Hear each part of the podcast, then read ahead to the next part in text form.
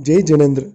तेरा पंथ professional forum Hyderabad द्वारा प्रसारित कथा रत्नमाला की अगली कड़ी में आज हम जानेंगे कैसे एक संशयशील व्यक्ति अपना अहित कर लेता है और ये भी जानेंगे कि दूसरों को उपदेश देना बहुत सरल है, पर स्वयं के लिए आचरण करना कठिन।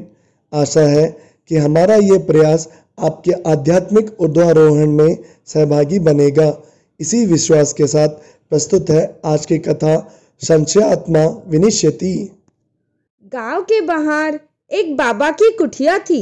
बाबा जी अपनी भद्रता और मिलनसारिता से जनप्रिय थे। पास वाले गाँव से दूध लेकर आने वाली एक बहन पहले बाबा जी को दूध चढ़ाकर फिर गाँव में बेचने के लिए जाती थी।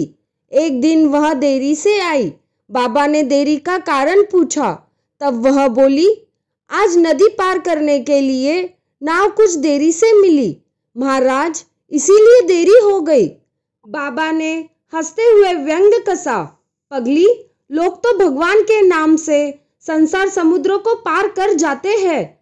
तुझे नदी पार करने के लिए नाव की आवश्यकता पड़ती है।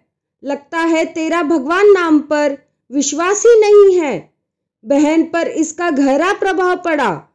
उसे बाबा की बातों पर अटूट विश्वास था।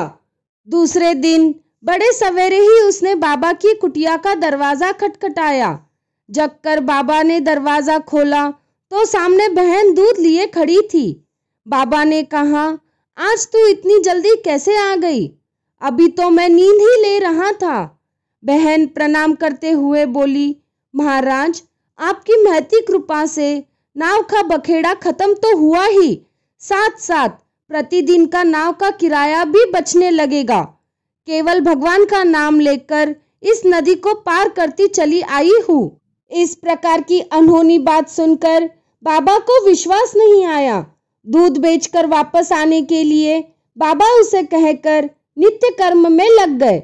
बहन के लौटने पर बाबा भी इस करामात को देखने के लिए उसके पीछे चल पड़े।